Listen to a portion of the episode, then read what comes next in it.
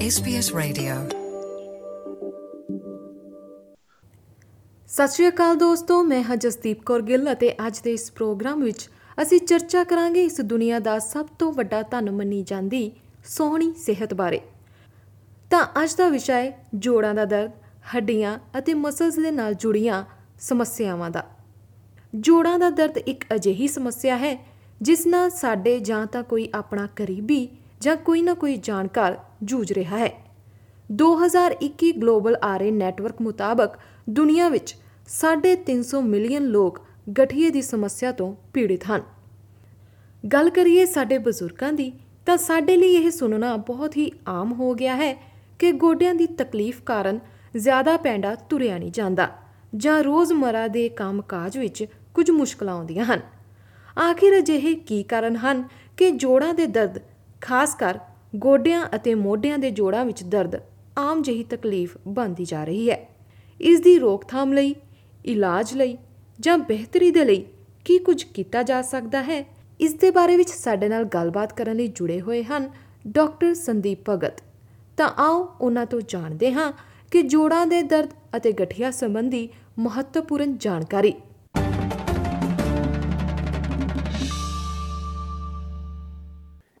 Doctor ਸਾਹਿਬ, ਬਹੁਤ ਬਹੁਤ ਸਵਾਗਤ ਹੈ ਤੁਹਾਡਾ ਸਾਡੇ ਪ੍ਰੋਗਰਾਮ ਦੇ ਵਿੱਚ ਤੇ ਮੇਰਾ ਸਭ ਤੋਂ ਪਹਿਲਾ ਸਵਾਲ ਤੁਹਾਡੇ ਤੋਂ ਇਹੀ ਹੈ ਕਿ ਹੱਡੀਆਂ ਦੇ ਨਾਲ ਜੁੜੀਆਂ ਸਮੱਸਿਆਵਾਂ ਕੀ ਨੇ ਤੇ ਖਾਸ ਕਰਕੇ ਜੋੜਾਂ ਦਾ ਦਰਦ, ਇਹ ਸਮੱਸਿਆ ਦੀ ਸ਼ੁਰੂਆਤ ਕਿੱਥੋਂ ਹੁੰਦੀ ਹੈ? ਬਹੁਤ ਬਹੁਤ ਧੰਨਵਾਦ ਜੀ। ਅੱਜ ਫਿਰ ਇੱਕ ਵਾਰੀ ਐਸਪੀਐਸ ਪੰਜਾਬੀ ਦੇ ਦੁਆਰਾ ਸਰੋਤਿਆਂ ਨਾਲ ਜੁੜ ਰਹੇ ਹਾਂ ਤੇ ਹੱਡੀਆਂ ਜੋੜਾਂ ਦੀ ਗੱਲ ਕਰ ਰਹੇ ਹਾਂ। ਪਰ ਹੱਡੀਆਂ ਜੋੜਾਂ ਦੇ ਨਾਲ ਆਪਾਂ ਥੋੜਾ ਮਸਲਸ ਦਾ ਵੀ, ਯਾਨੀ ਆਪਣੇ ਪੱਠਿਆਂ ਦੀ ਵੀ ਗੱਲ ਕਰਾਂਗੇ। ਕਿਉਂਕਿ ਜੋੜਾਂ ਨੂੰ ਹਿੱਲਣ ਦੇ ਵਿੱਚ ਪੱਠਿਆਂ ਦਾ ਬਹੁਤ ਅਹਿਮ ਹਿੱਸਾ ਤੇ ਇਸ ਕਰਕੇ ਇਕੱਲੇ ਅਸੀਂ ਜੁਆਇੰਟਸ ਦੇ ਨਾਲ ਨਾਲ ਜਿਹੜੀ ਬਾਕੀ ਚੀਜ਼ਾਂ ਉਹਨਾਂ ਬਾਰੇ ਵੀ ਥੋੜੀ ਗੱਲਬਾਤ ਕਰਾਂਗੇ। ਤਾਂ ਜੁਆਇੰਟ ਨੂੰ ਕਿਤੇ ਦੋ ਹੱਡੀਆਂ ਜੁੜਦੀਆਂ ਨੇ। ਕਈ ਜਗ੍ਹਾ ਸਾਡੇ ਕਈ ਜੁਆਇੰਟਸ ਜਾਂ ਜੋੜ ਪੂਰੇ ਖੁੱਲ ਕੇ ਘੁੰਮਦੇ ਫਿਰਦੇ ਆ ਉੱਤੇ ਥੱਲੇ। ਕਈ ਜਗ੍ਹਾ ਬੜੇ ਸਖਤ ਹੁੰਦੇ ਆ ਕਿ ਥੋੜੀ ਜੀ ਮੂਵਮੈਂਟ ਹੁੰਦੀ ਹੈ ਤਾਂ ਸਪਾਈਨ ਲਗਾ ਲਓ। ਪਿੱਛੇ ਅਸੀਂ ਉਹਨਾਂ ਕੀ ਝੁਕ ਸਕਦੇ ਆ ਪਿਛਲੇ ਪਾਸੇ ਨੂੰ। ਅਗਲੇ ਪਾਸੇ ਬਾਅਦ ਝੁਕ ਸਕਦੇ ਆ ਇਸੇ ਤਰ੍ਹਾਂ ਬਾਹ ਨੂੰ ਵੀ ਕਿਸੇ ਇੱਕ ਦਿਸ਼ਾ 'ਚ ਅਸੀਂ ਜ਼ਿਆਦਾ ਮੋੜ ਸਕਦੇ ਆ ਇੱਕ 'ਚ ਨਹੀਂ ਕਰ ਸਕਦੇ। ਫਿਰ ਆ ਜਾਂਦੇ ਛੋਟੇ ਜੁਆਇੰਟਸ ਸੋ ਜਿਹੜਾ ਆਰਥਰਾਈਟਸ ਵਰਡ ਬੜਾ ਕਾਮਨਲੀ ਡਾਕਟਰ ਯੂਜ਼ ਕਰਦੇ ਨੇ। ਆਰਥਰਾਈਟਸ ਮੈਨੇ ਜੁਆਇੰਟ ਆਈਟਸ ਜਿੱਥੇ ਲੱਗਿਆ ਮੀਨਸ ਕਿ ਉਹਦੀ ਇਨਫਲੇਮੇਸ਼ਨ ਹੋ ਗਈ, ਕਿ ਅੰਦਰ ਕੋਈ ਸਾੜ ਪੈ ਰਿਹਾ ਤੇ ਉਹਦੇ ਕਰਕੇ ਜਿਹੜੇ ਲੱਛਣ ਨੇ, ਉਹ ਲੱਛਣ ਇਹ ਹੋ ਸਕਦੇ ਨੇ ਥੋੜੀ ਸੋਜ ਪੈ ਗਈ ਹੈ, ਲਾਲੀ ਆ ਗਈ ਉੱਥੇ ਜਾਂ ਦਰਦ ਹੋ ਰਹੀ ਹੈ। ਆਮ ਤੌਰ ਤੇ ਜੇ ਸਭ ਕੁਝ ਠੀਕ ਚੱਲ ਰਿਹਾ ਸੀ ਤੇ ਅਚਨਚੇਤ ਅਚਾਨਕ ਜ਼ਿਆਦਾ ਦਰਦ ਹੋ ਰਹੀ ਹੈ, ਤੇ ਉਹਦਾ ਮਤਲਬ ਅਸੀਂ ਅਕਿਊਟ ਆਰਥਰਾਈਟਸ ਨੂੰ ਯੂਜ਼ ਕਰਦੇ ਹਾਂ ਕਿ ਇਹਦੇ ਵਿੱਚ ਕੋਈ ਇੱਕਦਮ ਐਸੀ ਚੀਜ਼ ਹੋ ਗਈ ਇਨਫੈਕਸ਼ਨ ਹੋ ਸਕਦਾ ਹੈ ਜਾਂ ਕੋਈ ਇੰਜਰੀ ਹੋਈ ਹੈ, ਜਿਹਦੇ, ਜਿਹਨੂੰ ਅਸੀਂ ਟ੍ਰੀਟ ਕਰ ਸਕਦੇ ਹਾਂ। ਲੇਕਿਨ ਜਿਹੜੇ ਕ੍ਰੋਨਿਕ ਆਰਥਰਾਈਟਸ ਹੈ, ਖਾਸ ਤੌਰ ਤੇ ਕਹ ਲੋ ਆਮ ਤੌਰ ਤੇ ਮਤਲਬ ਹਮੇਸ਼ਾ ਨਹੀਂ, ਬਜ਼ੁਰਗਾਂ 'ਚ ਗਠੀਆ ਜਿਹਨੂੰ ਕਹਿੰਦੇ ਆ ਹੱਥਾਂ ਦੀਆਂ ਜਾਂ ਪੈਰਾਂ ਦੀਆਂ ਤੇ ਕਈ ਵਾਰੀ ਆਪਣੀ ਕਲਾਈ ਜਾਂ ਕੋਣੀ ਦਾ ਜੁਆਇੰਟ ਜਿਹੜਾ, ਉਹ ਵੀ ਥੋੜਾ ਰਿਜਿਡ ਹੋ ਜਾਂਦਾ ਤੇ ਦਰਦ ਕਰਨ ਲੱਗ ਪੈਂਦਾ, ਪਰ ਇੱਕ ਅਰਸੇ ਤੇ ਉਹ ਦਰਦ ਵੱਧਦੀ ਜਾਂਦੀ ਹੈ, ਸੋਜ ਵੱਧਦੀ ਜਾਂਦੀ ਹੈ, ਕਈ ਵਾਰੀ ਠੀਕ ਵੀ ਹੋ ਜਾਂਦੀ ਹੈ, ਪਰ ਉਹ ਜੁਆਇੰਟਸ ਦਾ ਤੋਂ ਜਿਹੜੇ ਨਾਰਮਲੀ ਜਿਹੜੇ ਕੰਮ ਕਰਦੇ ਆ ਜਿੱਦਾਂ ਗ੍ਰਿਪ ਕਰਦੇ ਆ ਕੋਈ ਚੀਜ਼ ਫੜਦੇ ਆ ਜਾਂ ਕੋਈ ਬੁੰਤੀ ਕਰਦਾ ਹੈ, ਸੂਈ ਧਾਗਾ ਵਰਤਦਾ ਹੈ, ਇਹੋ ਜਿਹੀਆਂ ਚੀਜ਼ਾਂ ਨਹੀਂ ਕਰ ਪਾਉਂਦੇ। ਤਾਂ ਉਹਨੂੰ ਅਸੀਂ ਆਰਥਰਾਈਟਸ ਕਹਿੰਦੇ ਆ ਮੋٹے ਤੌਰ ਤੇ ਉਹਦੇ ਜਿਹੜੇ ਦੋ ਤਿੰਨ ਕਾਰਨ ਨੇ। ਇੱਕ ਤੇ ਜਿਹੜਾ ਇਨਫਲੇਮੇਟਰੀ ਕੀ ਆਟੋਇਮਿਊਨ ਹੈ, ਆਪਣੇ ਜੈਨੇਟਿਕਸ ਕਰਕੇ, ਕਿਸੇ ਕਰਕੇ ਉਹ ਰਿਊਮੇਟਾਇਡ ਆਰਥਰਾਈਟਿਸ ਕੈਟਾਗਰੀ ਚ ਆ ਜਾਂਦਾ ਉਹ ਜਵਾਨ ਲੋਕਾਂ 'ਚ ਵੀ ਹੋ ਸਕਦਾ ਹੈ, ਔਰ ਕਈ ਵਾਰੀ ਉਹ ਟੀਨੇਜ ਈਅਰਸ ਤੋਂ ਸ਼ੁਰੂ ਹੋ ਜਾਂਦਾ ਤਾਂ ਉਹਦੀ ਲਈ ਤੁਹਾਨੂੰ ਰਿਊਮੇਟੋਲੋਜਿਸਟ ਦੇਖਣਾ ਪੈਂਦਾ। ਖਾਸ ਤੌਰ ਤੇ ਇਮਿਊਨ ਸਿਸਟਮ ਨੂੰ ਚੇਂਜ ਕਰਨ ਵਾਲੀਆਂ ਦਵਾਈਆਂ ਲੈਣੀਆਂ ਪੈਂਦੀਆਂ ਨੇ ਤੇ ਬੜਾ ਧਿਆਨ ਰੱਖਣਾ ਪੈਂਦਾ ਕਿਉਂਕਿ ਜੇ ਇੱਕ ਸਮੇਂ ਤੇ ਅਸੀਂ ਇਹਦਾ ਇਲਾਜ ਨਹੀਂ ਕਰਦੇ ਆ ਤੇ ਸੋਜ ਜਿਹੜੀ ਵੱਧਦੀ ਹੈ ਤੇ ਮਸਲ ਖਰਾਬ ਹੁੰਦੇ ਜਾਂਦੇ ਨੇ, ਉਹ ਸੋਜ ਦੇ ਕਾਰਨ ਜਿਹੜੇ ਅੰਦਰ ਫਾਈਬਰ ਬਣਦੇ ਆ, ਮਸਲ ਨੂੰ ਕੰਮ ਨਹੀਂ ਕਰਨ ਦਿੰਦੇ। ਜੇ ਗ੍ਰਿਪ ਹੈ ਤੇ ਗ੍ਰਿਪ ਨਹੀਂ ਬੰਦੀ ਔਰ ਇਨਸਾਨ ਦੇ ਵਿੱਚ ਅੰਗੂਠੇ ਦਾ ਕੰਮ ਕਰਨਾ ਬਹੁਤ ਜ਼ਰੂਰੀ ਹੈ। ਜੇ ਅਸੀਂ ਪਿੰਚ ਨਹੀਂ ਕਰ ਸਕਦੇ, ਅੰਗੂਠਾ ਨਹੀਂ ਵੜ ਸਕਦੇ, ਤੇ ਉਹਦੇ ਨਾਲ ਕਾਫੀ ਜਿਹੜਾ ਸਾਡਾ ਲਾਸ ਆਫ ਫੰਕਸ਼ਨ ਹੋ ਜਾਂਦਾ ਡਿਸੇਬਿਲਿਟੀ ਹੋ ਜਾਂਦੀ ਹੈ। ਸੋ ਇਹ, ਉਹਦੇ ਲਈ ਤੁਹਾਨੂੰ ਕੰਟੀਨਿਊਸ ਟ੍ਰੀਟਮੈਂਟ ਜਿਹੜੀ ਮੋਨੀਟਰਿੰਗ ਕਰਨੀ ਪੈਂਦੀ ਸਪੈਸ਼ਲਿਸਟ ਡਾਕਟਰ ਨਾਲ। ਦੂਸਰਾ ਕਾਮਨ ਵਾਲਾ ਆ ਜਾਂਦਾ, ਜਿਹੜਾ ਜਨਰਲੀ ਏਜ ਰਿਲੇਟਡ ਹੁੰਦਾ, ਜਿਹਨੂੰ ਓਸਟੀਓ ਆਰਥਰਾਈਟਸ ਕਹਿੰਦੇ ਆ ਓਸਟੀਓ ਮੈਨੇ ਹੱਡੀ ਆਰਥਰਾਈਟਸ ਮੈਨੇ ਜੁਆਇੰਟ ਆਈਟਸ ਮੈਨੇ ਇਨਫਲੇਮੇਸ਼ਨ ਆਮ ਤੌਰ ਤੇ ਇਹ ਵੀ ਕਈ ਵਾਰੀ ਸੁਣਦੇ ਵੀ ਜੋੜਾ, ਜੋੜ ਖੁਰ ਗਿਆ। ਤੇ ਡਾਕਟਰ ਨੇ ਆਖਿਆ ਵੀ ਗਿੱਟਾ ਨਵਾਂ ਪਾਣਾ ਵਿੱਚੋਂ ਜਿਹੜੀ ਰਬੜ ਸੀ, ਜਿਹਨੂੰ ਕਾਰਟਲੇਜ ਕਹਿੰਦੇ ਆ, ਉਹ ਕੱਸ ਗਈ ਹੈ ਤੇ ਇਸ ਕਰਕੇ ਹੁਣ ਹੱਡੀ ਹੱਡੀ ਨਾਲ ਰਗੜ ਰਹੀ ਹੈ ਤੇ ਦਰਦ ਹੁੰਦੀ ਹੈ, ਚੱਲਿਆ ਵੀ ਨਹੀਂ ਜਾਂਦਾ ਤੇ ਇਸ ਕਰਕੇ ਜੁਆਇੰਟਸ ਰਿਪਲੇਸ ਕਰਨੇ ਪੈ ਸਕਦੇ ਆ। ਹਿਪ ਜਾਂ ਨੀ ਲਗਾ ਲਓ, ਜਿਹੜੇ ਦੋ ਕਾਮਨ ਜੁਆਇੰਟਸ ਨੇ। ਸੋ ਏਜ ਰਿਲੇਟਡ ਆਰਥਰਾਈਟਿਸ ਤੇ ਖਾਸ ਤੌਰ ਤੇ ਮੈਂ ਜ਼ੋਰ ਦੇਣਾ ਚਾਹਾਂਗਾ ਕਿ ਜ਼ਰੂਰੀ ਨਹੀਂ ਕਿ ਬਜ਼ੁਰਗਾਂ ਨੇ ਇਹਦਾ ਧਿਆਨ ਰੱਖਣਾ।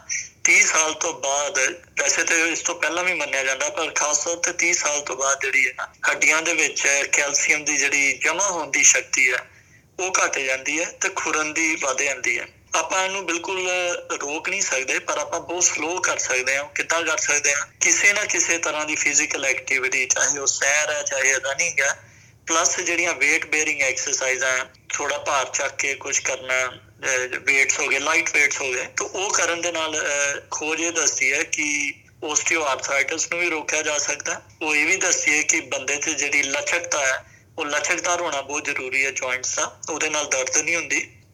ਤੇ ਉਹਦੇ ਨਾਲ ਜਿਹੜੇ ਮਸਲਸ ਨੇ, ਉਹ ਵੀ ਹੈਲਥੀ ਰਹਿੰਦੇ ਨੇ। ਨਹੀਂ ਤੇ ਏਜ ਦੇ ਨਾਲ ਖਾਸ ਤੌਰ ਤੇ ਜਿੱਦਾਂ ਮੈਂ ਪਹਿਲਾਂ ਕਿਹਾ 30 ਸਾਲ ਤੋਂ ਬਾਅਦ, ਫਿਰ 50 ਤੋਂ ਬਾਅਦ ਜਿਹੜੇ ਮਸਲ ਫਾਈਬਰ ਘਟਣੇ ਸ਼ੁਰੂ ਹੋ ਜਾਂਦੇ ਆ। ਔਰ ਫਾਈਬਰ ਜਿਹੜੇ ਕਿ ਲਚਕਦਾਰ ਹੁੰਦੇ ਆ, ਰਬੜ ਤਰ੍ਹਾਂ, ਉਹ ਰਿਪਲੇਸ ਹੋਣ ਲੱਗ ਪੈਂਦੇ ਆ ਬ੍ਰਿਟਲ ਮਟੀਰੀਅਲ ਨਾਲ, ਜਿਹੜਾ ਕਿ ਇੱਕ ਕਲੋਈ ਸਖਤ ਧਾਗਾ ਜਿਹਨੇ ਮੁੜਨਾ ਨਹੀਂ। ਤੇ ਉਸ ਕਰਕੇ ਜੁਆਇੰਟਸ ਵੀ ਦਰਦ ਹੁੰਦੀ ਆ। ਸੋ ਲੈ ਦੇ ਕੇ ਗੱਲ ਇਹ ਮੁੱਕਦੀ ਵੀ ਆਪਾਂ ਐਕਟਿਵ ਰਹਿਣਾ ਤੇ ਆਪਾਂ ਏਜਿੰਗ ਨੂੰ ਜੇ ਰਿਵਰਸ ਕਰਨ ਦਾ ਇੱਕ ਬਹੁਤ 골ਡਨ ਫਾਰਮੂਲਾ ਹੈ ਕਿ ਐਕਟਿਵ ਰਹਿਣਾ, ਜੇ ਕੋਈ ਜੋਗਿੰਗ ਕਰ ਸਕਦਾ ਤਾਂ ਰੈਗੂਲਰਲੀ ਜੋਗਿੰਗ ਕਰੇ, ਜੇ ਤੁਰ ਸਕਦਾ ਤਾਂ ਤੁਰੇ, ਜੇ ਤੁਰਨ ਤੋਂ ਵੀ ਕੋਈ ਕਿਸੇ ਕਈ ਕਾਰਨ ਹੋ ਸਕਦੇ ਵੀ ਬੰਦਾ ਨਹੀਂ ਬਾਹਰ ਜਾ ਕੇ ਸੈਰ ਕਰ ਸਕਦਾ, ਤੇ ਇੱਕ ਪੋਜੀਸ਼ਨ 'ਚ ਨਾ ਰਵੇ, ਜੇ ਚੇਅਰ 'ਚ ਬੈਠੇ ਹੋਏ, ਉੱਠ ਕੇ ਪੋਜੀਸ਼ਨ ਚੇਂਜ ਕਰੋ ਬੈਠ ਤੇ ਜਾਓ ਬੈਠ ਤੋਂ ਜਾਂ ਕਿਸੇ ਦੀ ਹੈਲਪ ਨਾਲ ਉਹ ਕਰਵਾਓ। ਔਰ ਜੇ ਤੁਰਨ ਲੱਗਿਆ ਜੁਆਇੰਟਸ ਜ਼ਿਆਦਾ ਪੇਨ ਕਰਦੇ ਆ ਤੇ ਪਾਣੀ 'ਚ ਤੁਰਨਾ ਜਿਹੜਾ ਜਿਹਨੂੰ ਹਾਈਡਰੋ ਥੈਰੇਪੀ ਜਾਂ ਪਾਣੀ ਪੂਲ ਦੇ ਵਿੱਚ ਜਾ ਕੇ ਤੁਰਨਾ, ਉਹਦੇ ਨਾਲ ਗ੍ਰੈਵਿਟੀ ਦਾ ਅਸਰ ਜੁਆਇੰਟਸ ਤੇ ਘੱਟ ਹੁੰਦਾ। ਇਸ ਕਰਕੇ ਉਹ ਵੀ ਜਿਹੜੀ ਫਾਇਦੇਮੰਦ ਹੈਗਾ ਆਪਣੇ ਜੁਆਇੰਟਸ ਵਾਸਤੇ। ਪਰ ਮਸਲ ਦੀ ਗੱਲ ਕਰੀਏ ਆਪਾਂ, ਤੇ ਮਸਲ ਲਈ ਸਟ੍ਰੈਚਿੰਗ ਐਕਸਰਸਾਈਜ਼ਸ ਆ ਗਈਆਂ। ਮਸਲ ਔਰ ਹੱਡੀਆਂ ਮਿਲ ਕੇ ਦੋਵੇਂ ਜਿਹੜੇ ਸਾਨੂੰ ਬੈਲੈਂਸ ਦੇਣਗੇ ਔਰ 75 ਸਾਲ ਤੋਂ ਬਾਅਦ ਦਸਾਂ ਚੋਂ ਇੱਕ ਜਾਣੇ ਨੂੰ ਜਿਹੜੀ ਹੈ ਨਾ ਡਿਸੇਬਿਲਿਟੀ ਕਿਸੇ ਨਾ ਕਿਸੇ ਤਰ੍ਹਾਂ ਦੀ ਆਮ ਤੌਰ ਤੇ ਜੁਆਇੰਟ ਸੀ ਤਾਂ ਬੋਨ ਸੀ ਜਾਂ ਮਸਲ ਸੀ ਹੁੰਦੀ ਹੈ। ਤਾਂ ਇਹਨੂੰ ਰੋਕਣ ਲਈ ਜਿਹੜੀਆਂ ਮੈਂ ਚੀਜ਼ਾਂ ਦੱਸੀਆਂ ਨੇ ਵੀ ਆਪਣੇ ਆਪ ਨੂੰ ਐਕਟਿਵ ਰੱਖਣਾ ਉਹ ਜ਼ਰੂਰੀ ਹੈ। ਇਸ ਤੋਂ ਇਲਾਵਾ ਖਰਾਕ ਆਇੰਦਾ ਜਿੱਦਾਂ ਮੈਂ ਪਹਿਲਾਂ ਕਿਹਾ ਵੀ ਕੈਲਸ਼ੀਅਮ ਸਾਡਾ ਜਿਹੜਾ ਉਹ ਹੱਡੀਆਂ ਚੋਂ ਖੁਰਨ ਲੱਗ ਪੈਂਦਾ ਔਮਨ ਦੇ ਵਿੱਚ ਜਿਹੜੇ ਫੀਮੇਲ ਹਾਰਮੋਨਸ ਹੈ ਮੀਨੋਪੋਜ਼ ਤੋਂ ਬਾਅਦ, ਉਹ ਵੀ ਜਿਹੜੇ ਬੋਨ ਨੂੰ ਅਫੈਕਟ ਕਰਦੇ ਆ, ਇਸ ਕਰਕੇ ਆਰਥਰਾਈਟਿਸ ਵਗੈਰਾ ਹੋਣ ਲੱਗ ਪੈਂਦਾ ਜਾਂ ਸਵੀਅਰ ਫਾਰਮ ਹੈ ਜਿਹੜੀ, ਉਹਨੂੰ ਓਸਟੀਓਪੋਰੋਸਿਸ ਕਹਿੰਦੇ ਆ। ਜਿਹਨੂੰ ਕਹਿੰਦੇ ਕਿ ਹੱਡੀਆਂ ਖੁਰ ਗਈਆਂ। ਉਹ ਕਲੀਨਿਕਲੀ ਬਜ਼ੁਰਗਾਂ ਦੇਖਿਆ ਵੀ ਥੋੜਾ ਕੁੱਬ ਨਿਕਲ ਆਂਦਾ ਤੇ ਕੁੱਬ ਨਿਕਲਣ ਦਾ ਕਾਰਨ ਇਹ ਹੁੰਦਾ ਵੀ ਜਿਹੜੀਆਂ ਆਪਣੀ ਰੀੜ ਦੀ ਹੱਡੀ ਦੇ ਮਣਕੇ ਆ ਉਹਨਾਂ ਦਾ ਜਿਹੜਾ ਮੇਨ ਪਾਰਟ ਆ ਬਾਡੀ ਆਫ ਵਰਟੀਬਰਾ ਉਹ ਫ੍ਰੈਕਚਰ ਹੋ ਕੇ ਡਿੱਗ ਜਾਂਦੀ ਹੈ ਪਿੱਛੇ ਖੁੱਬ ਥੋੜਾ ਨਜ਼ਰ ਆਉਂਦਾ, ਤਾਂ ਉਹ ਵੀ ਇੱਕ ਨਿਸ਼ਾਨੀ ਹੈ ਵੀ ਹੱਡੀਆਂ ਕਮਜ਼ੋਰ। ਸੋ ਇਹ ਲੈ ਦੇ ਕੇ ਸਾਰੀਆਂ ਚੀਜ਼ਾਂ ਦਾ ਜੇ ਅਸੀਂ ਡਾਈਟ ਦਾ ਧਿਆਨ ਰੱਖਦੇ ਆਪਣੀ ਐਕਸਰਸਾਈਜ਼ ਸਹੀ ਰੱਖਦੇ ਤੇ ਕੈਲਸ਼ੀਅਮ ਜਿਹੜਾ ਲੈ ਰਹੇ ਆ ਵਿਟਾਮਿਨ ਡੀ ਤੋਂ ਬਿਨਾ ਹੱਡੀਆਂ 'ਚ ਜਮਾ ਨਹੀਂ ਹੋਣਾ, ਔਰ ਆਪਣੇ ਭਾਈਚਾਰੇ ਦੇ ਲੋਕਾਂ 'ਚ ਬਹੁਤ ਹੀ ਕਾਮਨ ਮੈਂ ਐਜ਼ ਅ ਡਾਕਟਰ ਦੇਖਦਾ ਵਿਟਾਮਿਨ ਡੀ ਡੈਫੀਸ਼ੀਐਂਸੀ ਰਹਿੰਦੀ ਆ ਅੱਜਕੱਲ ਸਰਦੀਆਂ ਨੇ ਖਾਸ ਤੌਰ ਤੇ, ਔਰ ਰੈਗੂਲਰਲੀ ਸਾਰੇ ਲੈਂਦੇ ਰਹੋ, ਜੇ ਡੇਲੀ ਵਾਲੀ ਟੈਬਲੇਟ ਜਾਂ ਕੈਪਸੂਲ ਨਹੀਂ ਲੈ ਪਾਉਂਦੇ ਹੋ, ਤਾਂ ਵੀਕਲੀ ਪ੍ਰੈਪਰੇਸ਼ਨਸ ਵੀ ਮਿਲ ਜਾਂਦੀਆਂ ਨੇ। ਸੋ ਉਹਨਾਂ ਦਾ ਵੀ ਤੁਹਾਡੀ ਜੋੜਾਂ ਦੀ ਹੈਲਥ ਹੈ, ਉੱਤੇ ਫ਼ਰਕ ਪੈਂਦਾ ਸੋ ਡਾਈਟ ਐਕਸਰਸਾਈਜ਼ ਆਪਣੀ ਐਕਟੀਵਿਟੀ ਇਹ ਚੀਜ਼ਾਂ ਦਾ ਧਿਆਨ ਰੱਖੋ। अर्ਲੀ ਏਜਸ ਦੇ ਵਿੱਚ ਤਾਂ ਜੋ ਜਦੋਂ ਤੁਸੀਂ ਬਜ਼ੁਰਗ ਹੋਵੋ ਤੇ ਇੱਕ ਤੰਦਰੁਸਤੀ ਨਾਲ ਜਿਹੜਾ ਆਪਣਾ ਬੁਢਾਪਾ ਰਵੇ, ਉਹਦੇ ਨਾਲ ਡਿਸੇਬਿਲਟੀ ਨਾ ਰਹੇ। ਔਰ ਇਹ ਚੀਜ਼ਾਂ ਕਨਕਲੂਸਿਵਲੀ ਰਿਸਰਚ ਸ਼ੋ ਕਰ ਰਹੀਆਂ ਵੀ ਆਪਾਂ ਬੁਢਾਪੇ ਦੇ ਜਿਹੜੀ ਡਿਸੇਬਿਲਟੀ ਨੂੰ ਘਟਾ ਸਕਦੇ ਹਾਂ, ਜੇ ਅਸੀਂ ਐਕਟਿਵ ਰਹਾਂ ਇੱਕ ਇਹ ਵੀ ਗੱਲ ਮੰਨੀ ਜਾਂਦੀ ਹੈ ਕੁਝ ਲੋਕਾਂ ਦੇ ਵਿੱਚ ਕਿ ਜੈਨੇਟਿਕ ਕੋਈ ਰੀਜ਼ਨ ਹੈਗਾ ਆ ਸਾਡੇ ਪਰਿਵਾਰ ਦੇ ਵਿੱਚ ਹੱਡੀਆਂ ਦੀ ਸਮੱਸਿਆ ਸ਼ੁਰੂ ਤੋਂ ਚੱਲਦੀ ਆ ਰਹੀ ਹੈ। ਕਿ ਜੈਨੇਟਿਕ ਰੀਜ਼ਨ ਹੁੰਦਾ ਹੈ ਜਾਂ ਵਧੇਰੇਤਰ ਜਿਹੜੀ ਖੁਰਾਕ ਹੈ, ਉਹ ਇਹਦੇ ਵਿੱਚ ਜ਼ਿਆਦਾਤਰ ਆਪਣਾ ਭੂਮਿਕਾ ਨਿਭਾਉਂਦੀ ਹੈ? ਕੁਝ ਜਿਹੜਾ ਯੰਗ ਏਜ ਦਾ ਆਰਥਰਾਈਟਿਸ ਹੈ ਜਿਹਦਾ ਜਿਹਦੀ ਐਗਜ਼ਾਮਪਲ ਹੈ ਰਿਊਮੇਟਾਇਡ ਆਰਥਰਾਈਟਿਸ ਸੋ ਉਹ ਯੰਗ ਏਜ ਤੋਂ ਸ਼ੁਰੂ ਹੁੰਦਾ ਪਰ ਜੇ ਆਪਾਂ ਕਈ ਵਾਰੀ ਇਹ ਕਹੀਏ ਵੀ ਉਹ ਸਾਡੇ ਬਜ਼ੁਰਗ, ਬਾਬਾ ਵੀ 60 ਸਾਲ ਤੋਂ ਬਾਅਦ ਇਦਾਂ ਹੋ ਗਏ ਸੀ ਤੇ ਆਪਣੇ ਵਾਲਦ ਸਾਹਿਬ ਵੀ 50 ਤੇ ਇਦਾਂ ਹੋ ਗਏ ਸੀ, ਉਹ ਫਿਰ ਆਪਾਂ ਆਪਣੇ ਆਪ ਨੂੰ ਇੱਕ ਤਸੱਲੀ ਦੇ ਰਹੇ ਆ ਵੀ ਸਾਡਾ ਕਸੂਰ ਨਹੀਂ ਆ ਅਸੀਂ ਮੋਡੀਫਾਈ ਨਹੀਂ ਕਰਨਾ, ਸਾਡਾ ਇਦਾਂ ਹੋਣਾ ਹੀ ਹੋਣਾ। ਉਹ ਸਹੀ ਨਹੀਂ ਹੈ। ਸਹੀ ਚੀਜ਼ ਇਹ ਹੈ ਕਿ ਜਿਹੜੀ ਏਜਿੰਗ ਦੇ ਨਾਲ ਚੇਂਜਸ ਆਣੀਆਂ ਉਹ ਮੋਡੀਫਾਈਏਬਲ ਹੈ। ਉਹਨੂੰ ਆਪਾਂ ਅਗਰ ਰੈਗੂਲਰਲੀ ਐਕਟਿਵ ਰਹੀਏ, ਅਸੀਂ ਆਪਣਾ ਖਰਾਕ ਸਹੀ ਰੱਖੀਏ ਜਿਹੜੀਆਂ ਸਟ੍ਰੈਚਿੰਗ ਐਕਸਰਸਾਈਜ਼ਸ ਹੈ ਜਿੱਥੇ ਥਾਈ ਚੀ ਹੈ ਜਾਂ ਯੋਗਾ ਜਾਂ ਕੋਈ ਵੀ ਇਦਾਂ ਦੀ ਚੀਜ਼ ਹੈ ਜਿਹਨਾਂ ਅਸੀਂ ਆਪਣੇ ਮਸਲ ਨੂੰ ਸਟ੍ਰੈਚ ਕਰਦੇ ਆ ਉਹਦਾ ਸਿੱਧਾ ਅਸਰ ਹੱਡੀਆਂ ਤੇ ਵੀ ਪੈਂਦਾ। ਪਰ ਕਿਉਂਕਿ ਕਹ ਲੋ ਵੀ ਅੱਜ ਕੱਲ ਸਾਡਾ ਲਾਈਫ ਸਟਾਈਲ ਇਦਾਂ ਦਾ ਥੋੜੇ ਬਿਜ਼ੀ ਆ ਘਰ ਦੇ ਅੱਗੇ ਕਾਰ 'ਚ ਜਾਈਦਾ ਤੇ ਕੋਸ਼ਿਸ਼ ਕਰਦੇ ਆ ਵੀ ਕਲੋਜ਼ੈਸਟ ਕਾਰ ਪਾਰਕ ਮਿਲੇ, ਜਿੱਥੇ ਅਸੀਂ ਜਾਣਾ ਲੱਗੇ ਤੇ ਉੱਥੇ ਜ਼ਿਆਦਾ ਤੁਰਨਾ ਨਾ ਪਏ। ਪਰ ਜੇ ਓਪਰਚੁਨਿਸਟਿਕਲੀ ਅਸੀਂ ਦੇਖਿਆ ਜਾਏ, ਅਸੀਂ ਕਾਰ ਹੀ ਦੂਰ ਲਗਾਈਏ ਤੇ ਸਾਨੂੰ ਤੁਰਨਾ ਹੀ ਪਊਗਾ। ਸੋ ਇਹੋ ਜਿਹੀਆਂ ਚੀਜ਼ਾਂ ਦਾ ਅਸਰ ਜ਼ਰੂਰ ਪੈਂਦਾ। ਤੋ ਜੈਨੇਟਿਕਸ ਹੈਗੇ ਆ, ਪਰ ਜੈਨੇਟਿਕਸ ਥੋੜੇ ਆ। ਮੈਜੋਰਿਟੀ ਮੋਡੀਫਾਈਏਬਲ ਚੀਜ਼ਾਂ ਅਸੀਂ ਕਰ ਸਕਦੇ ਹਾਂ ਤੇ ਆਪਾਂ ਨੂੰ ਕਰਨੀਆਂ ਚਾਹੀਦੀਆਂ। ਜੀ ਡਾਕਟਰ ਸਾਹਿਬ, ਜ਼ਿਆਦਾਤਰ ਲੋਕ ਕਹਿੰਦੇ ਨੇ ਇੱਕ ਵਾਰ ਜੋੜਾਂ ਦਾ ਦਰਦ ਲੱਗ ਗਿਆ ਤਾਂ ਇਹ ਕਦੀ ਠੀਕ ਨਹੀਂ ਹੁੰਦਾ, ਇਹਨੂੰ ਇੱਕ ਲਾ ਇਲਾਜ ਬਿਮਾਰੀ ਸਮਝ ਲਿਆ ਜਾਂਦਾ ਹੈ। ਕਿ ਇਹ ਲਾ ਇਲਾਜ ਹੈ ਜਾਂ ਇਸ ਦਾ ਇਲਾਜ ਹੈਗਾ ਇਸ ਦਾ ਹੱਲ ਹੈਗਾ? ਹਾਂਜੀ ਜੇ ਇਲਾਜ ਦੀ ਗੱਲ ਕਰੀਏ ਤੇ ਇਲਾਜ ਦੀਆਂ ਦੋ ਚੀਜ਼ਾਂ ਹੁੰਦੀਆਂ ਨੇ। ਇਲਾਜ ਦਾ ਮਤਲਬ ਇਹ ਹੁੰਦਾ ਵੀ ਚਲੋ ਮਲੇਰੀਆ ਹੋਇਆ ਜਾਂ ਟਾਈਫਾਈਡ ਹੋਇਆ, ਉਹਦੀ ਅਸੀਂ ਦੋ ਹਫ਼ਤੇ ਦੀ ਦਵਾਈ ਖਾਧੀ ਤੇ ਇਲਾਜ ਹੋ ਗਿਆ ਤੇ ਦੁਬਾਰਾ ਨਹੀਂ ਹੋਣਾ, ਗੱਲ ਖਤਮ ਹੋ ਗਈ। ਇੱਕ ਉਹ ਇਲਾਜ ਹੈ। ਦੂਸਰੇ ਪੱਖੋਂ ਦੇਖਿਆ ਜਾਏ ਇਲਾਜ ਜਿਹਨੂੰ ਅੰਗਰੇਜ਼ੀ ਚ ਮੈਂ ਕਹਾਂਗਾ ਕਿ ਅਸੀਂ ਕਿਉਰ ਨਹੀਂ ਕਰ ਸਕਦੇ।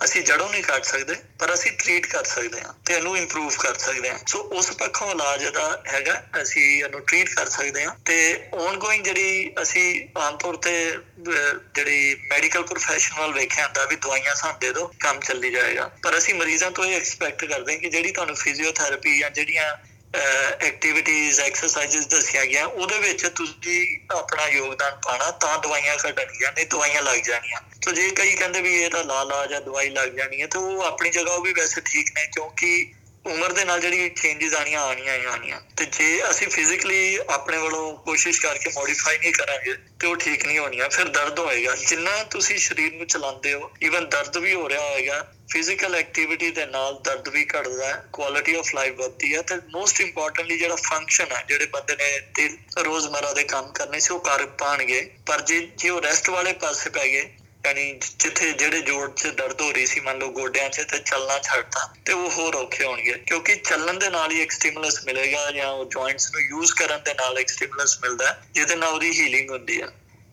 ਤੇ ਸਰਦੀਆਂ ਦੇ ਮੌਸਮ ਦੇ ਵਿੱਚ ਜ਼ਿਆਦਾਤਰ ਅਸੀਂ ਦੇਖਿਆ ਕਿ ਬਜ਼ੁਰਗ ਤੇਲ ਜਿਹੜਾ ਹੈ ਉਹ ਗਰਮ ਕਰਕੇ ਆਪਣੇ ਗੋਡਿਆਂ ਦੇ ਉੱਤੇ ਮਲਦੇ ਨੇ ਜਾਂ ਕੋਈ ਵੀ ਚੀਜ਼ ਹੈ, ਉਹ ਆਪਣੇ ਆਪ ਨੂੰ ਗਰਮੈਸ਼ ਦੇਣ ਦੀ ਕੋਸ਼ਿਸ਼ ਕਰਦੇ ਨੇ ਕਿ ਜੋੜ ਜਿਹੜੇ ਚੱਲਦੇ ਰਹਿਣ। ਕੀ ਇਹ ਕਾਫੀ ਹੱਦ ਤੱਕ ਸਹੀ ਹੈ ਜਾਂ ਸਾਨੂੰ ਕਿਸੇ ਪ੍ਰੋਫੈਸ਼ਨਲ ਦੀ ਹੀ ਮਦਦ ਲੈਣੀ ਚਾਹੀਦੀ ਹੈ ਮਾਲਿਸ਼ ਦੇ ਮਾਮਲੇ ਦੇ ਵਿੱਚ ਵੀ?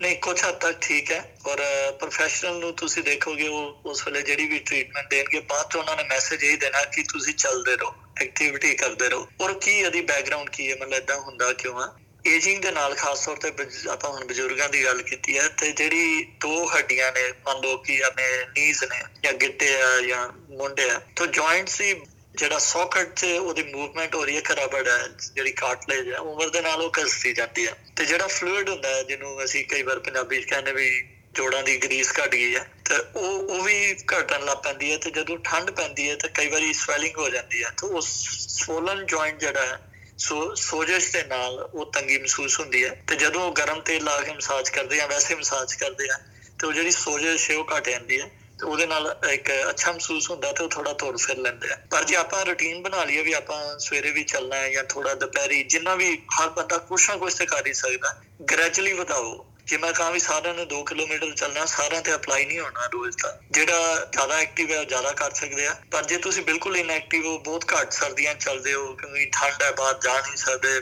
ਬਾਰਿਸ਼ ਹੈ ਤੇ ਘਰ ਦੇ ਅੰਦਰ ਕੋਸ਼ਿਸ਼ ਕਰੋ, ਹੋਰ ਨਹੀਂ ਤਾਂ ਆਪਣੇ ਬੈੱਡਰੂਮ 'ਚ ਜਾਂ ਘਰ ਦੇ ਕੋਰੀਡੋਰ ਥੋੜਾ ਥੋੜਾ ਵਧਾਉਣਾ ਸ਼ੁਰੂ ਕਰੋ। ਔਰ ਇਹ ਪੋਸੀਬਲ ਹੈਗਾ ਕਿ ਅਸੀਂ ਇੱਕ 5 ਮੀਟਰ ਦੇ ਕਮਰੇ ਦੇ ਵਿੱਚ ਵੀ ਰੋਜ਼ 10 ਕਿਲੋਮੀਟਰ ਚੱਲ ਸਕਦੇ ਹਾਂ। ਮੈਂ ਖੁਦ ਕੀਤਾ ਹੈ ਕੁਆਰੰਟਾਈਨ 'ਚ ਰਹਿਣਾ ਪਿਆ ਸੀ ਤੇ ਮੈਂ 5 ਬਾਈ 4 ਮੀਟਰ ਦਾ ਕਮਰਾ ਸੀ, ਜਿੱਥੋਂ ਬਾਹਰ ਨਹੀਂ ਆ ਸਕਦਾ ਸੀ ਔਰ ਮੈਂ ਆਪਣੀ ਵਾਕ ਕਰਦਾ ਸੀ। ਬਜ਼ੁਰਗਾਂ ਤੋਂ ਇੰਨੀ ਨਹੀਂ ਹੋ ਪਾਣੀ, ਤੋਂ ਅੰਡਰਸਟੈਂਡੇਬਲ ਹੈ, ਪਰ ਕੁਛ ਨਾ ਕੁਛ ਉਹ ਜੇ ਚੱਲਦੇ ਰਹਿਣਗੇ ਤੇ ਜਿਹੜੀ ਜੋੜਾਂ ਦੀ ਸੋਜਸ਼ ਹੈ ਉਹ ਘਟੇਗੀ ਉਹਦੇ ਨਾਲ ਆਰਾਮ ਮਿਲੇਗਾ। ਮਤਲਬ ਕਿ ਜਿੰਨਾ ਅਸੀਂ ਆਪਣੇ ਸਰੀਰ ਨੂੰ ਕਸਰਤ ਦਾ ਸਮਾਂ ਦੇ ਸਕੀਏ ਉਨਾ ਹੀ ਸਾਡੇ ਸਰੀਰ ਲਈ ਵਧੀਆ ਚਾਹੇ ਜੋ ਮਰਜ਼ੀ ਉਮਰ ਹੈ ਪਰ ਹਰ ਉਮਰ ਦੇ ਵਿੱਚ ਕਸਰਤ ਬਹੁਤ ਜ਼ਰੂਰੀ ਹੈ। ਬਿਲਕੁਲ ਜੀ। Use it or lose it ਵਰਤੋ ਨਹੀਂ ਤਾਂ ਗਵਾ ਜਾਣੀ ਜੇ ਸਿਹਤ ਉਹ ਚੀਜ਼ ਹੈ। ਤੇ ਬਹੁਤ ਸਾਰੀਆਂ ਮੈਡੀਸਿਨਸ ਦੇ ਵਿੱਚ ਇਹ ਕਿਹਾ ਜਾਂਦਾ ਹੈ ਕਿ ਜਦੋਂ ਪੇਨ ਕਿਲਰ ਲਈ ਜਾਂਦੇ ਨੇ ਦਰਦ ਦੇ ਲਈ ਕੋਈ ਵੀ ਦਵਾ ਲਈ ਜਾਂਦੀ ਉਹਦੇ ਵਿੱਚ ਸਟੀਰੋਇਡ ਹੁੰਦੇ ਨੇ ਜੋ ਕਾਫੀ ਬਦਨਾਮ ਚੱਲ ਰਹੇ ਨੇ। ਤਾਂ ਕੀ ਇਹਦੇ ਵਿੱਚ ਕੋਈ ਸੱਚਾਈ ਹੈਗੀ ਹੈ ਕਿ ਸਟੀਰੋਇਡ ਪਾਏ ਜਾਂਦੇ ਨੇ ਪੇਨ ਕਿਲਰਸ ਦੇ ਵਿੱਚ ਜਿਹੜੀਆਂ ਕਿਡਨੀਜ਼ ਤੇ ਵੀ ਇਫੈਕਟ ਕਰਦੇ ਨੇ ਫਿਊਚਰ 'ਚ?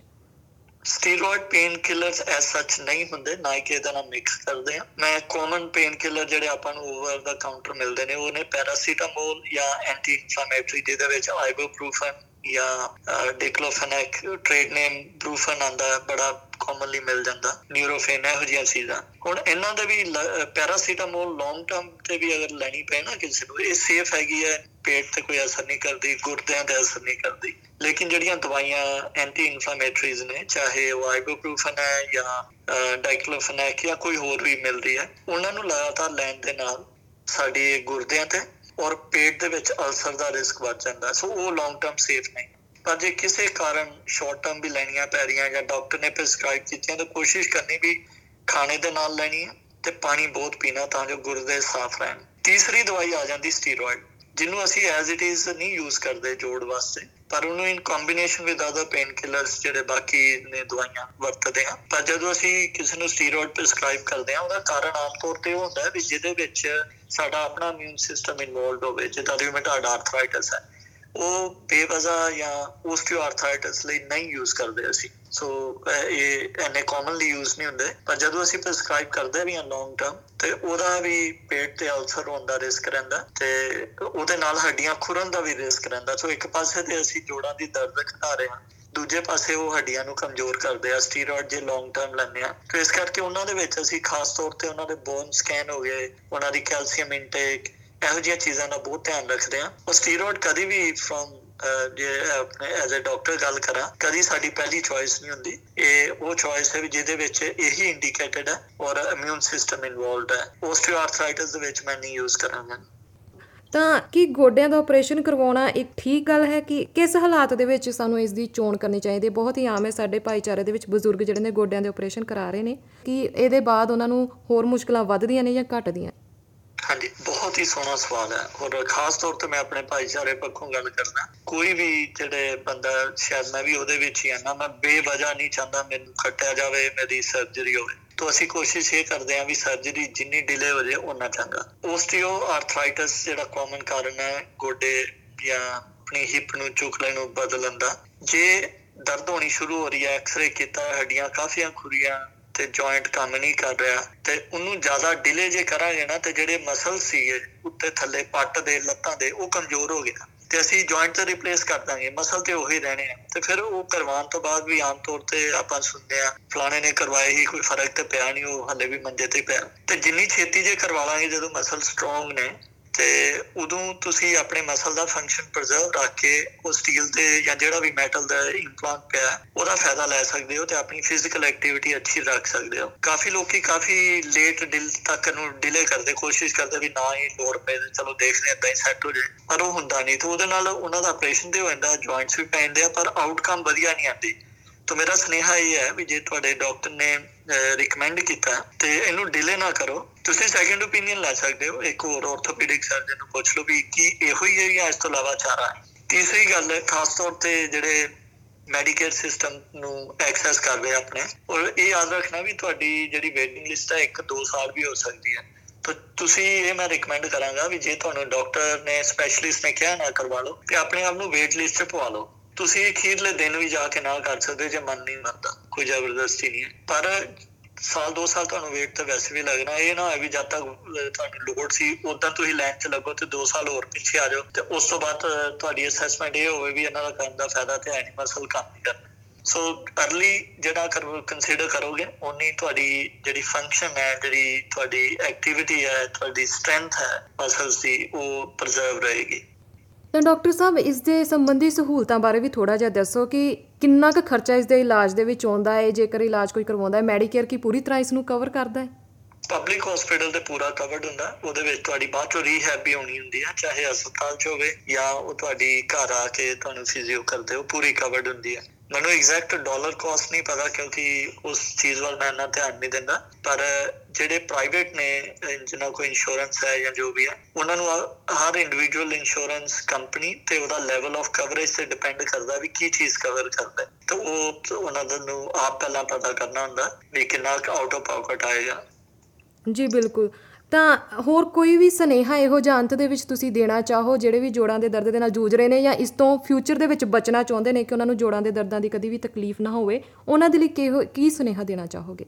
ਜਵਾਨਾਂ ਵਾਸਤੇ ਇਹ ਹੈ ਕਿ ਆਪਣੀ ਫਿਜ਼ੀਕਲ ਐਕਟੀਵਿਟੀ ਦਾ ਧਿਆਨ ਰੱਖੋ। ਦਸਾਂ ਚੋਂ ਇੱਕ ਆਸਟ੍ਰੇਲੀਅਨ ਜਿਹੜਾ ਉਹ ਲੈਕ ਆਫ ਐਕਟੀਵਿਟੀ ਕਰਕੇ ਹਸਪਤਾਲਾਂ ਜਾ ਰਿਹਾ। ਤੇ ਇਹਦੇ ਨਾਲ ਤੁਹਾਡੀ ਲੌਂਗ ਟਰਮ ਬਚੇਗੀ। ਜਿਨ੍ਹਾਂ ਦੇ ਆਲਰੇਡੀ ਆਰਥਰਾਈਟਿਸ ਹੈ, ਕਿਸੇ ਨਾ ਕਿਸੇ ਡਿਗਰੀ ਦਾ ਥੋੜੀ ਪੇਨ ਹੁੰਦੀ ਹੈ। ਪੈਰਾਸੀਟਾਮੋਲ ਵਰਗੀ ਜਿਹੜੀਆਂ ਸੇਫ ਦਵਾਈਆਂ ਲੈ ਕੇ ਜਿੰਨਾ ਵੀ ਤੁਸੀਂ ਆਪਣੇ ਆਪ ਨੂੰ ਐਕਟਿਵ ਰੱਖ ਸਕਦੇ ਹੋ, ਉਸ ਦਰਦ ਦੇ ਵਿੱਚੋਂ ਵੀ ਤੁਹਾਡੀ ਪੇਨ ਆਪਾਂ ਬਿਲਕੁਲ ਜ਼ੀਰੋ ਨਹੀਂ ਕਰ ਪਾਵਾਂਗੇ। ਪਰ ਜੇ ਕਹ ਲਓ ਵੀ 50% ਵੀ ਪੇਨ ਘਟਾ ਕੇ ਤੁਹਾਨੂੰ ਥੋੜਾ ਐਕਟਿਵ ਰੱਖ ਸਕਦੇ ਹਾਂ, ਤੇ ਉਹ ਤੁਹਾਡੇ ਲਈ ਫਾਇਦੇਮੰਦ ਹੈ। ਜੇ ਭਾਰ ਬਹੁਤ ਜ਼ਿਆਦਾ ਹੈ ਜਾਂ ਹੋਰ ਕੋਈ ਥਾਇਰੋਇਡ ਜਾਂ ਡਾਇਬੀਟੀਜ਼ ਇਹੋ ਜਿਹੀਆਂ ਚੀਜ਼ਾਂ ਨੇ ਤਾਂ ਉਹਨਾਂ ਦਾ ਵੀ ਤੁਸੀਂ ਪੂਰਾ ਧਿਆਨ ਰੱਖੋ ਜਿੱਦਾਂ ਟ੍ਰੀਟਮੈਂਟ ਤੁਹਾਨੂੰ ਦੱਸੀ ਗਈ ਹੈ ਕਿਉਂਕਿ ਇਵੈਂਚੁਅਲੀ ਜਿਹੜਾ ਸਰੀਰ ਦਾ ਭਾਰ ਹੈ ਪੈਰ ਤੇ ਜੋੜਾਂ ਤੇ ਰਿਹਾ। ਤਾਂ ਕੱਲਾ ਫਿਰ ਜੋੜਾਂ ਦਾ ਮੁੱਦਾ ਨਹੀਂ ਹੈ ਨਾਲ ਤੁਹਾਡੀ ਪੂਰੀ ਸਿਹਤ ਦਾ ਤਾਂ ਬਾਕੀ ਚੀਜ਼ਾਂ ਦਾ ਵੀ ਧਿਆਨ ਰੱਖ ਕੇ ਆਪਣੇ ਆਪ ਨੂੰ ਐਕਟਿਵ ਰੱਖੋ। ਬਹੁਤ ਬਹੁਤ ਧੰਨਵਾਦ ਡਾਕਟਰ ਸਾਹਿਬ ਇਹ ਸਾਰੀ ਜਾਣਕਾਰੀ ਸਾਡੇ ਨਾਲ ਸਾਂਝੀ ਕਰਨ ਦੇ ਲਈ ਤੇ ਸਾਡੇ ਸਰੋਤਿਆਂ ਤੱਕ ਪਹੁੰਚਦੀ ਕਰਨ ਦੇ ਲਈ। ਬਹੁਤ ਬਹੁਤ ਸ਼ੁਕਰੀਆ। ਬਹੁਤ ਬਹੁਤ ਧੰਨਵਾਦ ਜੀ। ਤਾਂ ਇਹ ਸਨ ਸਾਡੇ ਨਾਲ ਡਾਕਟਰ ਸੰਦੀਪ ਭਗਤ ਜਿਨ੍ਹਾਂ ਨੇ ਸਾਨੂੰ ਚੰਗੀ ਸਿਹਤ ਦੇ ਕੁਝ ਅਹਿਮ ਨੁਕਤੇ ਦਿੱਤੇ। ਦੋਸਤੋ, ਮੈਂ ਯਾਨੀ ਜਸਦੀਪ ਕੌਰ ਗਿੱਲ ਫਿਰ ਹਾਜ਼ਰ ਹੋਵਾਂਗੀ ਸਿਹਤ ਸੰਬੰਧੀ ਹੋਰ ਜਾਣਕਾਰੀ ਲੈ ਕੇ। ਤਦ ਤੱਕ ਦੇ ਲਈ ਖੁਸ਼ ਰਹੋ, ਕਸਰਤ ਕਰੋ, ਸੋਹਣੀ ਖੁਰਾਕ ਖਾਓ ਅਤੇ ਤੰਦਰੁਸਤੀ ਮਾਣੋ। ਸਤਿ ਸ਼੍ਰੀ ਅਕਾਲ। You're with SBS Radio.